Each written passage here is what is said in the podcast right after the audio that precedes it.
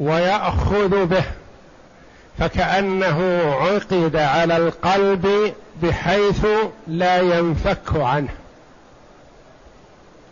بخلاف الفقه والفروع فإنها محل اجتهاد. فقد يجتهد المرء في موضوع ما اليوم ويجتهد غدا في نفس الموضوع بخلاف ذا بخلاف ما سبق ويؤجر في كلا الحالين. ولا يخطأ. وإن أخطأ عن اجتهاد فهو مأجور. بخلاف العقيدة فلا يقال فيه خلاف أو يختلف عالمان من علماء السلف في موضوع ما وكلهم مصيب. لا. عقيدة شيء يعقد عليه القلب ويلتزم به القلب ويعض عليه يحيا عليه ويموت عليه.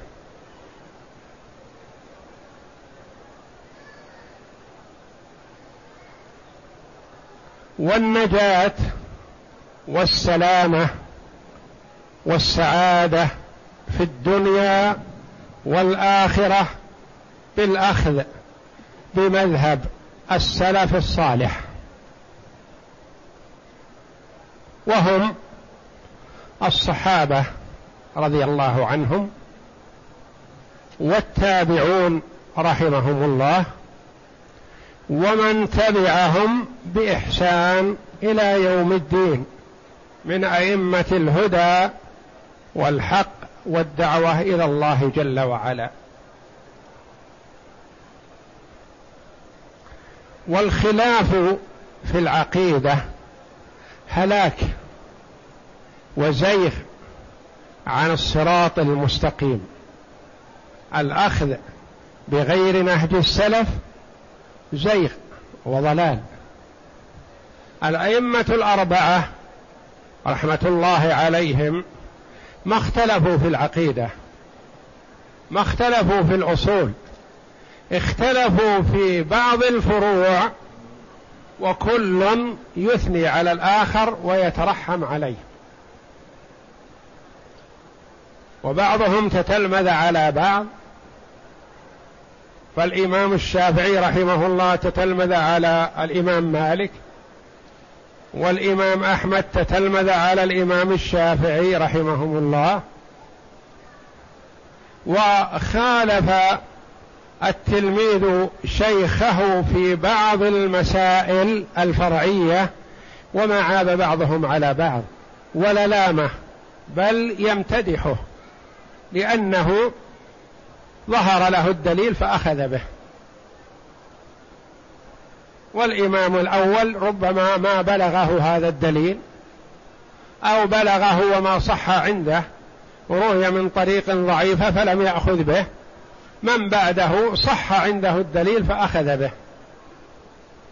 فلا الأول يلوم الثاني ولا الثاني يلوم الأول وكلهم مجتهد وكلهم مأجور إن شاء الله.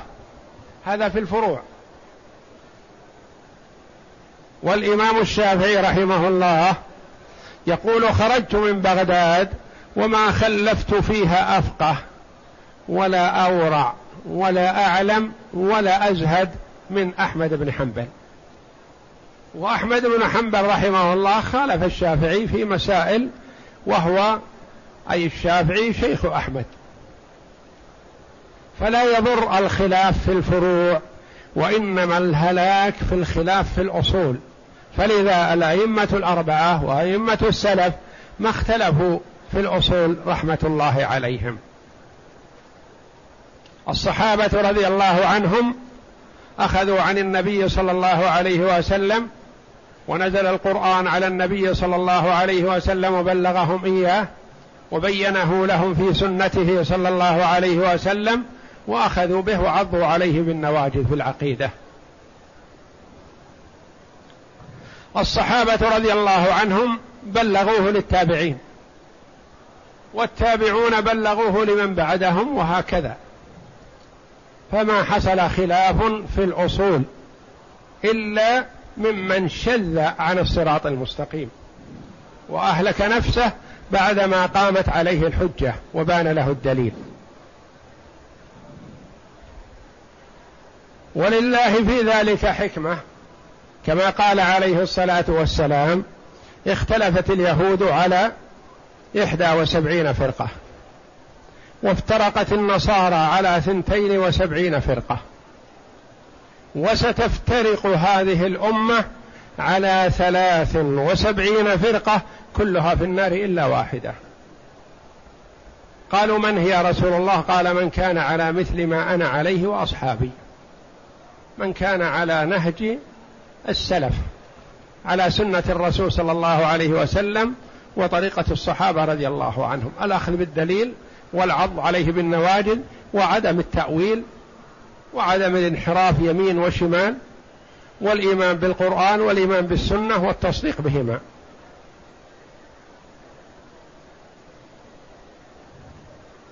مصداق حديث رسول الله صلى الله عليه وسلم لا بد أن يقع لأنه وما ينطق عن الهوى إن هو إلا وحي يوحى. هو عليه الصلاة والسلام لا يعلم الغيب وإنما أطلعه الله جل وعلا. قال وستفترق هذه الأمة. ما افترقت حينما قاله صلى الله عليه وسلم قال وستفترق هذه الأمة على ثلاث وسبعين فرقة.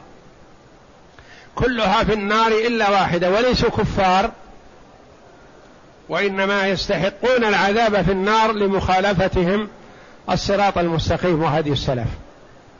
هؤلاء فرق يقال لها فرق إسلامية لا فرق كفر. ليس المراد بهم اليهود والنصارى والمشركين لا. وإنما المراد بهم فرق إسلامية تنتسب إلى الإسلام لكن عندها زيغ وعندها ضلال وعندها خطأ. وجد أول خلاف في حياة النبي صلى الله عليه وسلم. النبي صلى الله عليه وسلم يقسم ذهيبة بين يديه. فجاءه رجل يقال له ذو الخويصرة من بني تميم. فقال اعدل يا محمد فإنك لم تعدل. هذا الشقي يقول للنبي صلى الله عليه وسلم أعدل. إذا لم يعدل النبي صلى الله عليه وسلم فمن يعدل؟ يعدل هو وأشكاله. اعدل يا محمد فإنك لم تعدل. فتغير وجه النبي صلى الله عليه وسلم فقال ويحك ومن يعدل إذا لم أعدل. فقام عمر رضي الله عنه للصرامة والقوة في الحق. فقال يا رسول الله دعني أضرب عنقه. هذا كفر الاعتراض على النبي صلى الله عليه وسلم.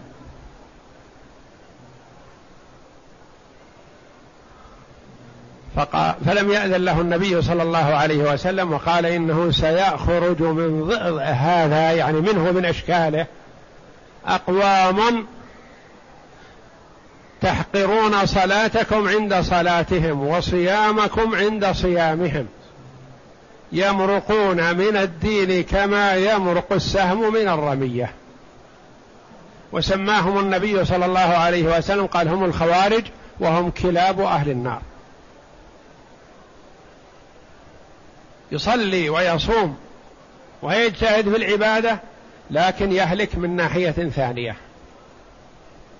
هؤلاء هذا أولهم قال هذا القول عند النبي صلى الله عليه وسلم وخرج على شكله ومن من أخذ بقوله تبينوا في عهد عثمان رضي الله عنه وأرضاه. وظهروا وصار لهم قوة في الفتنة التي حصلت بين علي ومعاوية رضي الله عنهما. قامت الخوارج وكفروا الصحابة واستحلوا دماءهم وأموالهم وكفروا المسلمين وكفروا من شهد له الرسول صلى الله عليه وسلم بالجنة. بهذا يكون كذبوا رسول الله صلى الله عليه وسلم وتكذيب الرسول كفر. ثم بدأت الفرق تخرج شيئا فشيئا بعضهم في عهد الصحابة وفي آخره وبعضهم في عهد التابعين وبعضهم في عهد تابع التابعين كما سيأتينا إن شاء الله الكلام على كل فرقة من الفرق حينما نمر بذكرها في هذه العقيدة. والإمام ابن تيمية رحمه الله اسمه تقي الدين وهذا يقال له تقي الدين أي لقب وهذا لقب. أبو العباس كنية. أحمد اسمه. وأبوه عبد الحليم من العلماء. وجده من كبار العلماء عبد السلام. ويقال إن الأب ذهب ضوءه بسبب نيرين أحاطا به. عبد الحليم من العلماء. لكن النقل عنه يسير. وذكره يسير. لأنه صار بين عالمين جليلين. أبوه عبد السلام وابنه عبد الحليم. أحمد ابن تيمية رحمهم الله. فهو من بيت علم. وفقه وأصل وأصول رحمة الله عليه وهو ولد رحمه الله في سنة ستمائة وواحد وستين هجرية. وتوفي رحمه الله سنة سبعمائة وثمانية وعشرين رحمه الله. وكان رحمه الله قد أوذي وعذب وسجن وإذا احتاجوا للجهاد وتحميس وتحريض المجاهدين في سبيل الله أخرجوه. ليحرض المجاهدين لإعلاء كلمة الله وقتال الكفار. وكان رحمه الله سيفا مسلولا في أعناق أهل البدعة والضلالة. ممن لا تأخذه في الله لومة لائم ولا يبالي بصغير ولا كبير إذا أخطأ وخرج على الحق. وهو يبين رحمه الله بالحكمة والموعظة الحسنة ثم المجادلة بالتي هي أحسن وعدم الإذعان وعدم قبول الباطل ممن أتى به حتى وإن كان كبيرا وإن كان يملك حبسه وتعذيبه وضربه فهو لا يبالي بأي شخص كائنا من كان. ما دام خرج على الحق فهو يلزمه.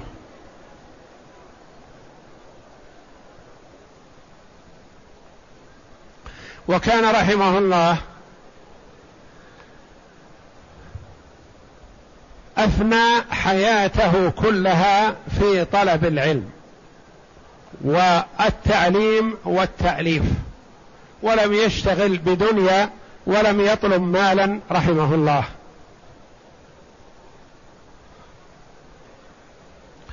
وكان إذا سئل أجاب بما يعلم أنه الحق. ولا يماري ولا يداهن ولا يجامل صغيرا ولا كبيرا. فلذا خالف كثير من العلماء في وقته. فتسلطوا عليه وآذوه ووشوا به إلى السلطان وحبسه وآذاه. فكان رحمه الله يقول ماذا يريد أعدائي مني؟ جنتي وبستاني في صدري. حبسي خلوة وقتلي شهادة. واخراجي سياحة إذا أخرجوني من البلد. لأنه رحمه الله حصل العلم فكان يكتب حتى في السجن. يؤلف ويكتب وليس عنده كتب وتسحب منه الكتب وكان يكتب. يطلب الأوراق فيكتب ويؤلف رحمه الله. وكان في المجلس الواحد يؤلف الكتاب كاملا من أوله إلى آخره. وهذه العقيدة التي بين أيدينا في جلسة واحدة. أتاه قاض من قضاة واسط طالب علم. فقال يا شيخ كثر الخلاف والأخذ والرد في جهتنا ممن ينتسب إلى العلم. فأريد أن تكتب لي عقيدة أخذ بها وأدعو إليها من هناك. فجلس رحمه الله لها يقال أنه بعد العصر فكتبها من أولها إلى آخرها ولم يكن بين يديه كتاب. ثم نسخت نسخة أخرى فأعطاها هذا القاضي واحتفظ بالنسخة بنسخة عنده رحمه الله. فسميت الواسطية لأن السائل لها والطالب هو قاض من قضاة واسط. سميت العقيدة الواسطية. مثل العقيدة الكتاب الآخر الذي أوسع منها الحموية. سألها إياه أهل حماة من الشام. فكتب لهم العقيدة وسمى أوسع من العقيدة الواسطية وسماها وسميت العقيدة الحموية. وبعدها العقيدة التدمرية. ولا خلاف بينهم بينها إلا أن بعضها أوسع من بعض. أقربها وأيسرها وأسهلها العقيدة الواسطية ثم تليها الحموية ثم تليها التدمرية.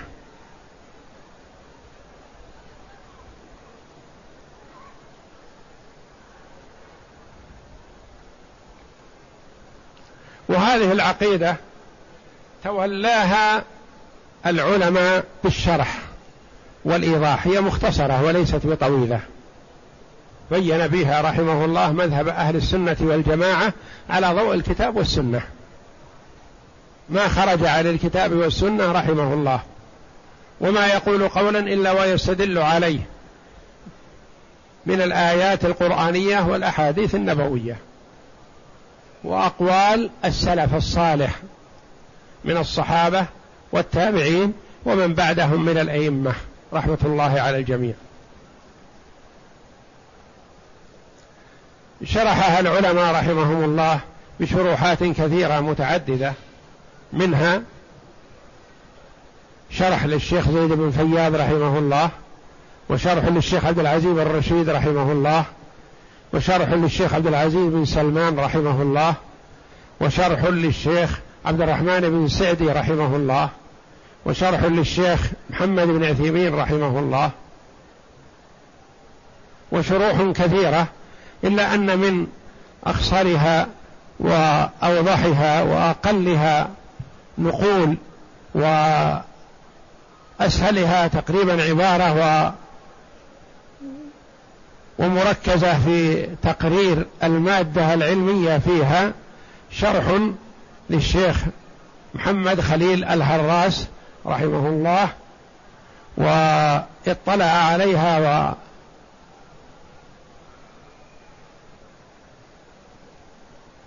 راجعها الشيخ عبد الرزاق عفيفي رحمه الله واطلع عليها كذلك وأقرها ونبه على بعض أشياء الشيخ محمد بن إبراهيم رحمه الله. ثم علق عليها الشيخ إسماعيل الأنصاري رحمه الله. وهي التي بين أيدينا الآن وسنبدأ بدراستها إن شاء الله.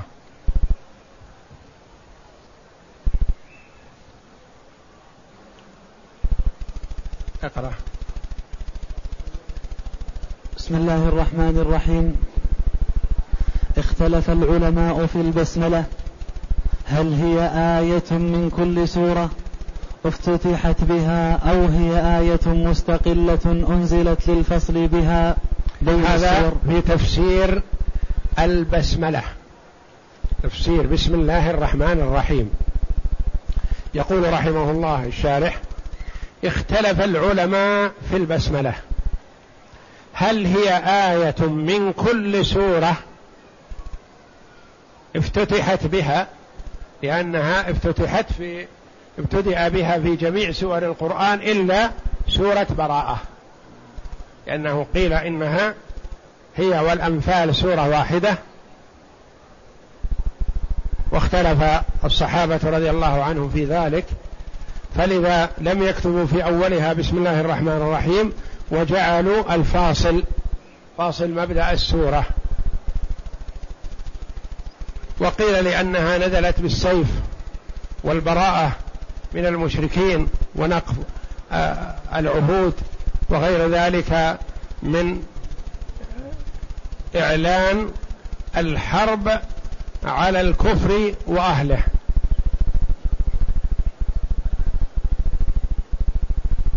اختلف رحمهم العلماء رحمهم الله فيها. هل هي آية مستقلة أو هي آية من كل سورة؟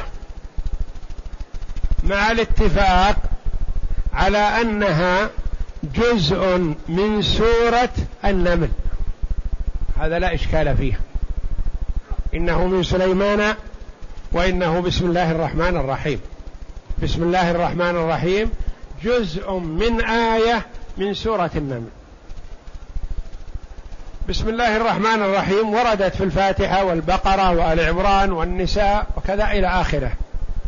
أهي آية من البقرة وآية من النساء وآية من الفاتحة وآية من آل عمران وهكذا. أم هي آية مستقلة توضع في أول كل سورة؟ أم هي آية من سورة الفاتحة فقط؟ أقوال للعلماء رحمه الله والمختار أنها آية مستقلة أنزلت للفصل بين السور. ولا يؤثر هذا الخلاف بعد الاتفاق على أنها جزء من آية من سورة النمل. لا أحد يقول إنها ليست من القرآن أبدا لأنها جزء من آية من سورة النمل باتفاق. وإنما أهي آية مستقلة في كل سورة؟ أم آية مستقلة وحدها تكتب في أول كل سورة؟ أقوال للعلماء رحمهم الله. أم هي آية من سورة الفاتحة فقط؟ أو هي آية مستقلة أنزلت للفصل بها بين السور وللتبرك بالابتداء بها والمختار القول الثاني. إنها آية مستقلة أنزلت للفصل بين السور وهي للتبرك بها. ليتبرك باسم الله جل وعلا. نعم. واتفقوا على أنها جزء آية من سورة النمل وعلى تركها في أول سورة براءة لأنها جعلت هي والأنفال كسورة واحدة. اتفقوا على هذين الأمرين على أنها جزء من آية من سورة النمل وإنه من سليمان وإنه بسم الله الرحمن الرحيم. واتفقوا على أنها لا تكتب في أول سورة براءة. وتسمى سورة التوبة.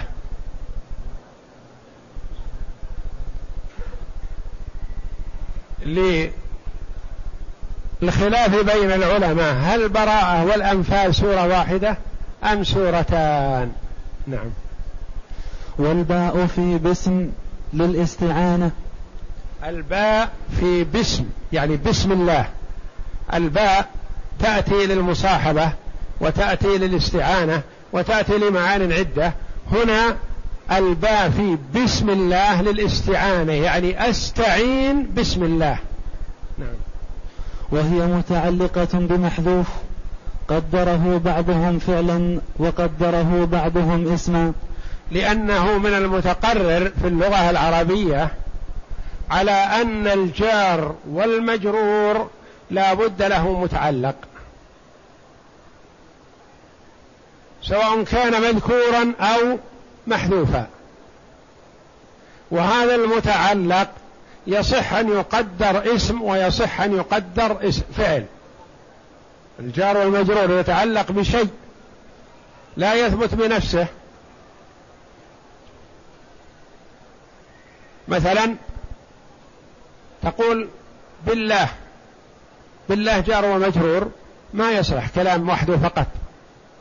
قل أقسم بالله أدعو أسأل بالله آكل بسم الله وهكذا. وتقول في الدار علي على السطح مثلا ما هو؟ ما يصلح الجار والمجرور لا يقوم بنفسه ما يثبت لابد يتعلق بشيء.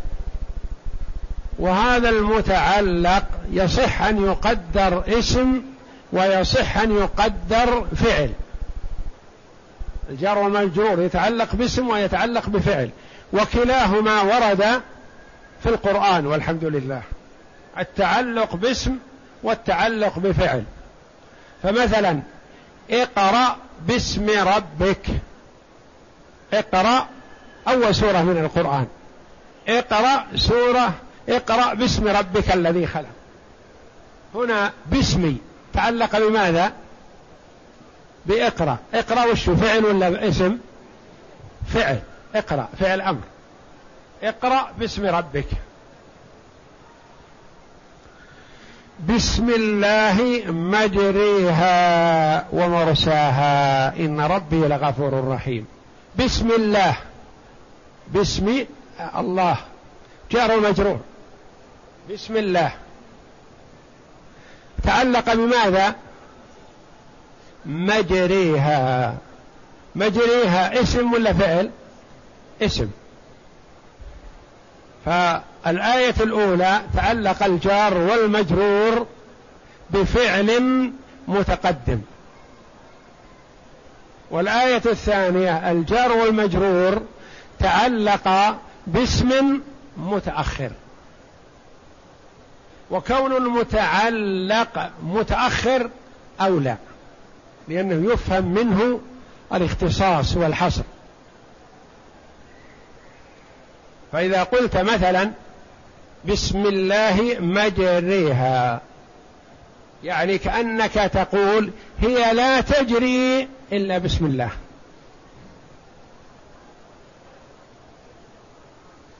في حصر. فإذا كان المتأخر لأن تقديم الجار والمجرور كما قال أهل العربية يفيد الحصر والاختصاص.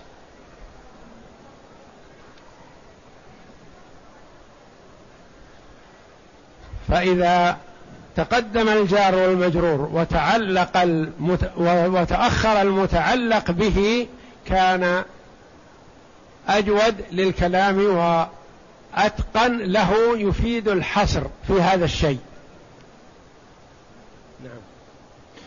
والقولان متقاربان وبكل ورد القرآن. يعني متقاربان لا خلاف كثير بينهما سواء تعلق باسم أو بفعل. فهو لا بد لهما من متعلق.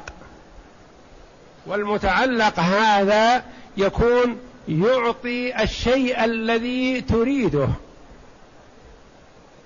يصح أن يكون عاما لكن كونه في شيء تقصده أنت بالفعل هذا أولى وأفضل.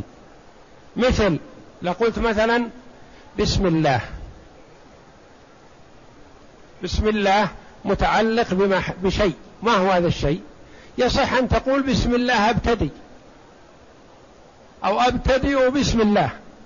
يصح.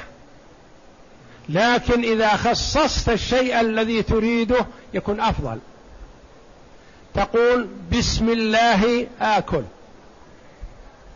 بسم الله أتوضأ. بسم الله أدخل. بسم الله أركب. بسم الله أنزل. وهكذا. لكن لو قلت بسم الله أبدأ أو أبتدي صح في كل هذه. لكن تخصيص الشيء الذي تريده أفضل. فتنويه مثلا إذا قلت بسم الله أتوضأ. بسم الله آكل. بسم الله أشرب. فيكون متعلق الجار والمجرور حسب ما تريد أن تبدأ به. نعم. وبكل ورد القرآن قال الله تعالى اقرأ باسم ربك الذي اقرأ باسم ربك. اقرأ باسم ربك. باسم جار المجرور اقرأ. باسم ربك بسم الله. الجار والمجرور متعلق بما بعده مجريها. نعم.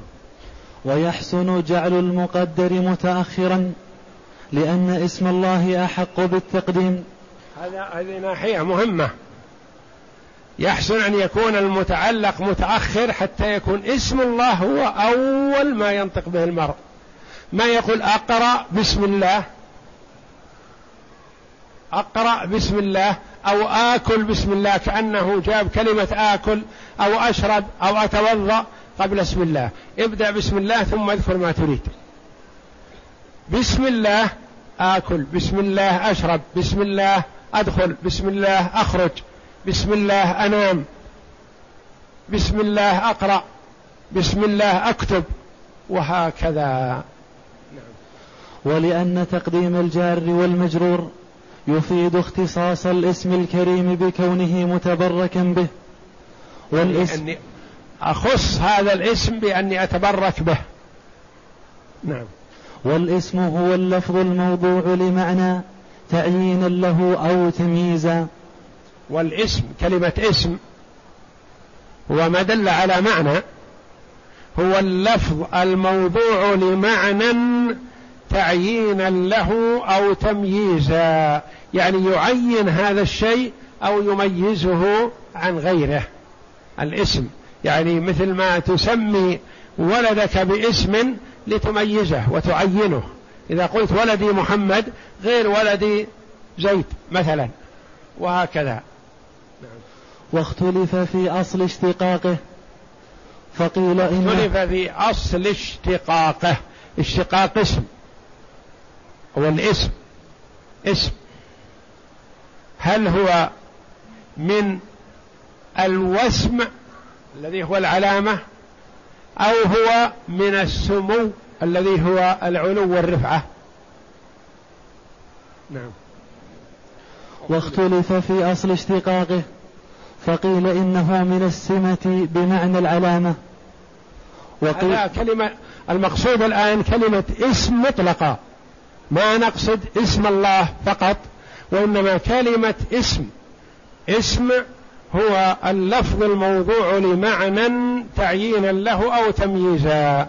والاسم كلمة اسم منين مشتق؟ نعم. وقيل من وقيل إنه فقيل إنه من السمة بمعنى العلامة. أي نعم. وقيل من السمو من السمو. وهو المختار وهمزته همزة وصل.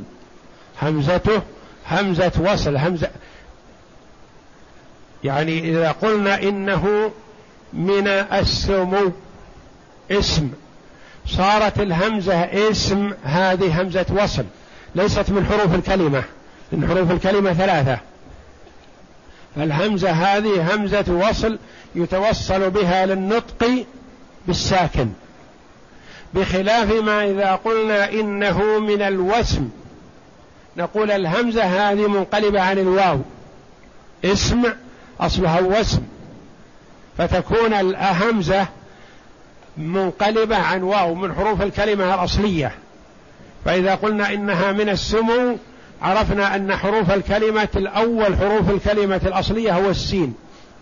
فتكون الهمزة همزة وصل يعني من الحروف الزائدة لأن همزة الوصل همزة زائدة. نعم. وليس الاسم نفس المسمى كما زعم بعضهم. فإن الاسم هو اللفظ الدال والمسمى هو المعنى الدلول عليه بذلك الاسم. الاسم ليس نفس المسمى. الاسم اسم والمسمى العين المسمات غير كلمة اسم. فإن الاسم هو اللفظ الدال. والمسمى هو المعنى المدلول عليه. مثلا هذا اسمه زيد. الاسم زيد. والمسمى هذه الذات الواقفة بين أيدينا نشير إليه هذا زيد. مثلا هذا المسمى. ما نقول زيد هو المسمى؟ زيد اسم. جعل لهذه الذات اسما. نعم. وليس هو كذلك نفس التسمية. وليس الاسم هو نفس التسمية.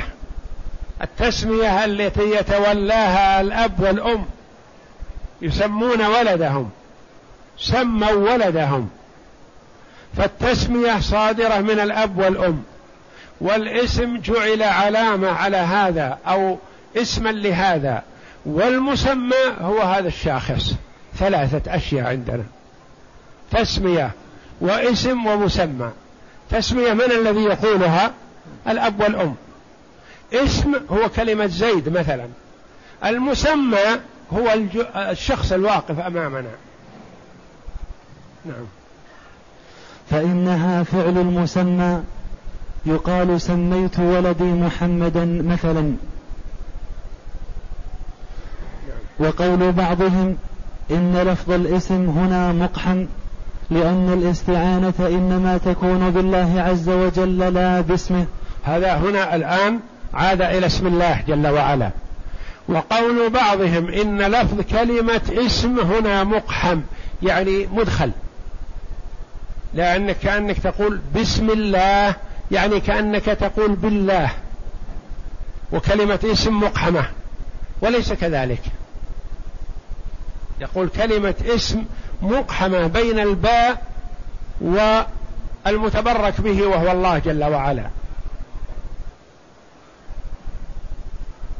وقول بعضهم إن لفظ الاسم هنا مقحم يعني مدخل لأن الاستعانة إنما تكون بالله عز وجل لا باسمه ليس بشيء يقول هذا ليس بصحيح.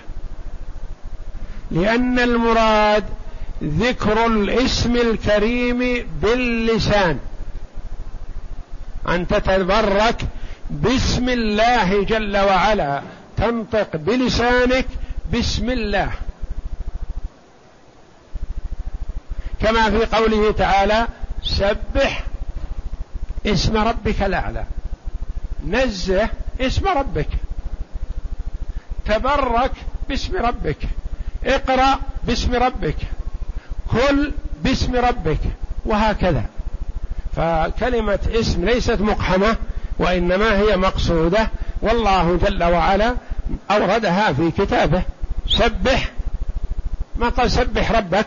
جل وعلا سبح اسم ربك. نعم. وقول بعضهم إن لفظ الاسم هنا مقحم لأن الاستعانة إنما تكون بالله عز وجل لا باسمه ليس بشيء. لأن المراد ذكر الاسم الكريم باللسان كما في قوله سبح اسم ربك الأعلى أي سبحه ناطقا باسم ربك متكلما به. فالمراد التبرك بالابتداء بذكر اسمه تعالى واسم التبرك باسمه تعالى نعم. واسم الجلالة الله. اسم الجلالة الله. واسم الجلالة. نقل عن سيبوي رحمه الله أنه قيل له في المعرفة النكرة والمعرفة قال أعرف المعارف الله. الله أعرف المعارف. يقول لا معرفة أوضح ولا أبين ولا أعلم ولا أظهر من اسم الله الله جل وعلا. ورد أنه رؤي بالمنام فقيل له ما فعل الله بك يا سيبويه قال غفر الله لي بقولي الله أعرف المعارف. لأن كل معرفة يحتاج إلى بيان وإيضاح. قال الله أعرف المعارف. يعني معرفة حقا. نعم. واسم الجلالة. قيل إنه اسم جامد غير مشتق. لأن الاشتقاق يستلزم مادة الأسماء في اللغة العربية يقال اسم جامد مثل زيد ودعد ما الشق من مصدر؟ واسم مشتق مثل اسم الفاعل واسم المفعول والصفة المشبهة مثل صانع خالق رازق جالس كاتب. آكل شارب. هذه الأسماء. مأكول مشروب ملبوس. اسم فاعل اسم مفعول صفة مشبهة. هذا يقال له في اللغة العربية مشتق. والاسم الذي مشتق من غيره يقال له اسم جامد. مثل زيد. زيد مشتق من شيء. دعت. مثلا مشتق من شيء. صانع مشتق من الصناعة كاتب مشتق من الكتابة جالس مشتق من الجلوس وهكذا. فهل اسم الجلالة الله مشتق أو جامد؟ الاسم. نعم. قيل. واسم الجلالة؟ قيل إنه اسم جامد غير مشتق لأن جامد يعني مشتق من غيره. نعم. لأن الاشتقاق يستلزم مادة يشتق منها. مادة يعني حروف فعلية مثل جلس قام كتب وهكذا. نعم. واسمه تعالى قديم والقديم لا مادة له. لأنه هو الأول جل وعلا. فهو كسائر الأعلام المحضة التي لا تتضمن صفات تقوم بمسمياتها. هذا قول. أنه اسم جامد غير مشتق والصحيح. والصحيح أنه مشتق. أنه مشتق لأنه مشتق من الألوهية فهو مألوه معبود. نعم. والصحيح. والصحيح أنه مشتق. واختلف في مبدأ اشتقاقه. في مبدأ اشتقاقه يعني كلمة الله من أين؟ فقيل فقيل من آلهة.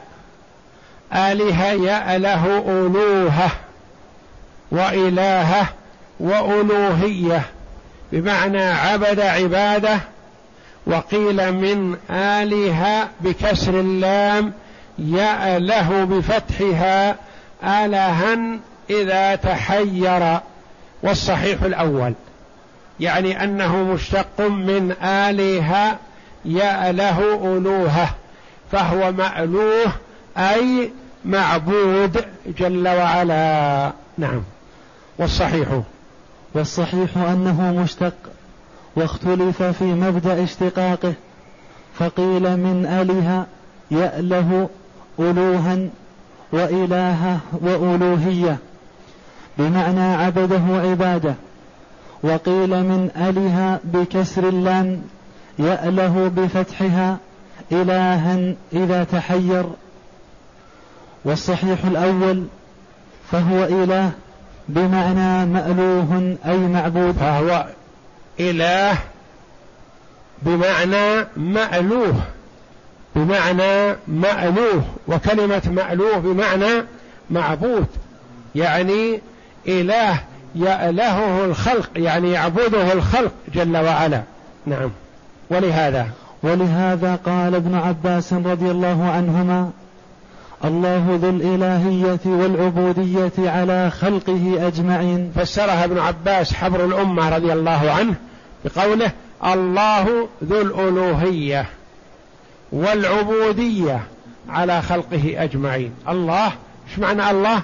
قال ذو الألوهية والعبودية على خلقه أجمعين. يعني هو المعبود لخلقه أجمعين جل وعلا. نعم.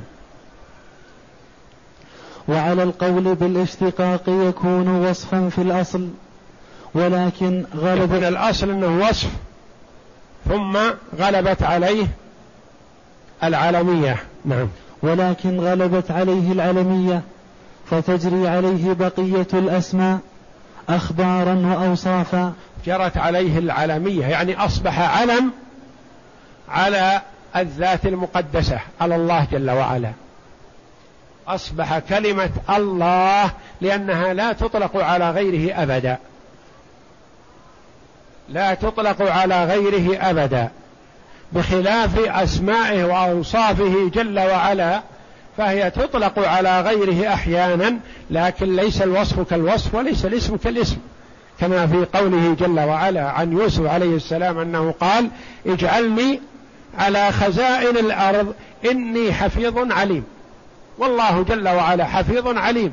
لكن حفظ الله وعلمه جل وعلا لا يقارن لا يقال إن يوسف حفيظ عليم كحفظ الله جل وعلا وعلم الله جل وعلا وإنما حفظ يوسف على قدره. يستطيع أن يحفظ ما في خزينة الملك ويحيط بها ويتولاها. لكن ليس حفيظا عليما لكل الخلق. لا هذه لله وحده. وأما كلمة الله فلا تطلق على غير الله جل وعلا ابدا. ولهذا يقول يقال تجري عليه بقية الأسماء اخبارا واوصافا. يعني يقال الله رحمن. الله رحيم. الله سميع. هذه أخبار. الله عليم. الله جليل. هذه أخبار. وأوصاف الله الرحمن. الله الرحيم. الله العليم. الله السميع. فإذا كانت اخبارا يعني تكون مكونة من جملة كاملة. الله رحيم. جملة تامة. الله مبتدأ ورحيم خبر. وإذا قلنا اوصافا يكون الاسم الثاني صفة للاول وما جاء الخبر إلى الآن. الله الرحيم. أين الخبر؟ يرحم عباده. الله العليم. يجود على عباده مثلا وهكذا. فإذا قلنا الله ولهذا يقول فتجري لأنها أصبحت علم كلمة الله علم. فتجري عليها بقية الأسماء. أي ما المراد بالأسماء؟ أسماء الله جل وعلا. تجري عليها بقية أسماء الله جل وعلا. يصح أن توصف به. بكلمة الله تكون وصفا لكلمة الله أو تكون خبر أخبارا وأوصافا. فالأول قال الله رحمن الله رحيم سميع عليم كل هذه أخبار. وكما يقال الله الرحمن الرحيم هذه أوصاف. لأن الصفة لابد أن تماثل الموصوف تنكيرا وتعريفا. بخلاف الخبر فيصح أن يكون المبتدأ معرفة والخبر نكرة. مثلا نقول محمد مجتهد. وإذا قلنا محمد المجتهد صارت المجتهد صفة وصرنا في حاجة إلى خبر. إلى الآن ما جاء الخبر. فالأمثلة الأولى يقال الله رحمن رحيم سميع عليم كل هذه جاءت على نسق الأخبار. وقوله الله الرحمن الرحيم هذه جاءت على نسق الصفات. نعم. يقال الله رحمن رحيم سميع عليم. كما يقال الله الرحمن الرحيم. والرحمن الرحيم اسمان كريمان. الرحمن الرحيم يعني بعد قوله بسم الله الرحمن الرحيم. اسمان الرحمن والرحيم. نعم. والرحمن الرحيم. اسمان كريمان من أسمائه الحسنى دالان على اتصافه تعالى بصفة الرحمة وهي صفة حقيقية له سبحانه على ما يليق بجلاله ولا يجوز القول بأن المراد بها لازمها كإرادة الإحسان ونحوه. هذا قول المؤولة. يقولون ما يصح أن نصف الله بأنه رحمن رحيم وإنما هذه بعضهم يقول هذه أسماء ما تدل على معاني وبعضهم يجحد هذا وينكره. إنكار تأويل. والصحيح والذي عليها أهل السنة والجماعة أنهما اسمان دالان على اتصاف الله جل وعلا بهذه الصفة العظيمة وهي صفة الرحمة. كما روي عن ابن عباس رضي الله عنهما. نعم كما سيأتي. نعم. كما يزعم المعطله وسيأتي مزيد بيان لذلك إن شاء الله.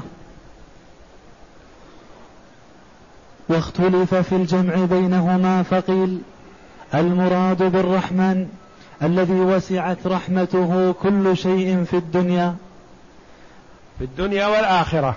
الرحمن رحمة عامة للخلق أجمعين مؤمنهم وكافرهم محسنهم ومسيئهم للعاقل ولغير العاقل لكل شيء. والرحيم الصفه فيها خصوصية للمؤمنين. ولهذا يقال رحمن الدنيا والآخرة ورحيم الآخرة. الرحيم للمؤمنين في الآخرة كما قال الله جل وعلا وكان بالمؤمنين رحيما. نعم. لأن صبغة فلان تدل على الاستيلاء والكثرة والرحيم الذي يختص برحمة المؤمنين في الآخرة وقيل العكس. وقد ذهب العلامة ابن القيم رحمه الله إلى أن الرحمن دال على الصفة القائمة بالذات والرحيم دال على تعلقها بالمرحوم. يعني رحمن صفة قائمة بالله جل وعلا والرحيم صفة لله جل وعلا تفيد رحمته للخلق سبحانه وتعالى. نعم. والرحيم دال على تعلقها بالمرحوم ولهذا لم يجيء الاسم الرحمن متعديا في القرآن. قال تعالى وكان بالمؤمنين رحيما. يعني رحيم متعدي ورحمن صفة للذات جل وعلا. نعم. ولم يقل رحمانا. وكان بالمؤمنين رحيما هذه صفة متعدية. ولم يقل رحمانا وإنما قال رحيما لأن رحمن صفة للذات. نعم. وهذا أحسن ما قيل في الفرق بينهما. وروي عن ابن عباس أنه قال هما اسمان رقيقان أحدهما أرق من الآخر ومنع بعضهم كون الرحمن في البسملة نعتا لاسم الجلالة لأنه علم آخر لل... قال ان الرحمن مثل الله علم على الله جل وعلا وليس صفة. ولهذا لا يطلق على غيره. ولما تسمى به مسيلمة الكذاب قال رحمن اليمامة مقته الله جل وعلا وأخزاه وما ذكر اسمه إلا يقال الكذاب. يعني في من تنبى غيره ويطلق عليه اسمه. إلا مسيلمة لما تطاول على الاسم الرحمن جل وعلا ما ينطق باسمه مسيلمة ويسكت أبدا. إلا كل من أراد وصفه قال مسيلمة الكذاب. نعم. والبسملة نعتا لاسم الجلالة لأنه علم آخر لله لا يطلق على غيره والأعلام لا ينعت بها. والصحيح أنه نعت له باعتبار ما فيه من معنى الوصفية. فيه معنى الوصفية فيه معنى الرحمة وهو صفة واسم ونعت لله جل وعلا. نعم. فالرحمن اسمه تعالى ووصفه ولا يتنافى اسميته وصفيته. ما يتنافى اسمه ووصفيته يعني اسمه الله وهو المألوه المعبود. واسمه الرحمن وهو الرحيم بعباده. فهو رحمن ويرحم. اسمه وصفته يعني كلمة الرحمن اسم لله جل وعلا وصفة لله جل وعلا. ولا منافاة بينهما. نعم. فمن حيث هو صفة جرى تابعا على اسم الله. من حيث أنه صفة تبع اسم الله. ومن حيث أنه اسم استقل وحده بقوله الرحمن على العرش استوى فهو اسم وصفة. إذا جاء بسم الله الرحمن الرحيم نقول الرحمن صفة. إذا جاء الرحمن على العرش استوى نقول الرحمن اسم علم واضح الفرق بينهما؟ هذاك تابع وهذا مستقل. نعم. ومن حيث هو اسم ورد في القرآن غير تابع بل ورد الاسم العلم كقوله تعالى الرحمن على العرش استوى. بركه والله أعلم. وصلى الله وسلم وبارك على عبده ورسول نبينا محمد وعلى آله وصحبه أجمعين. الدرس القادم نبدأ إن شاء الله من قول المؤلف الحمد لله الذي أرسل رسوله بالهدى ودين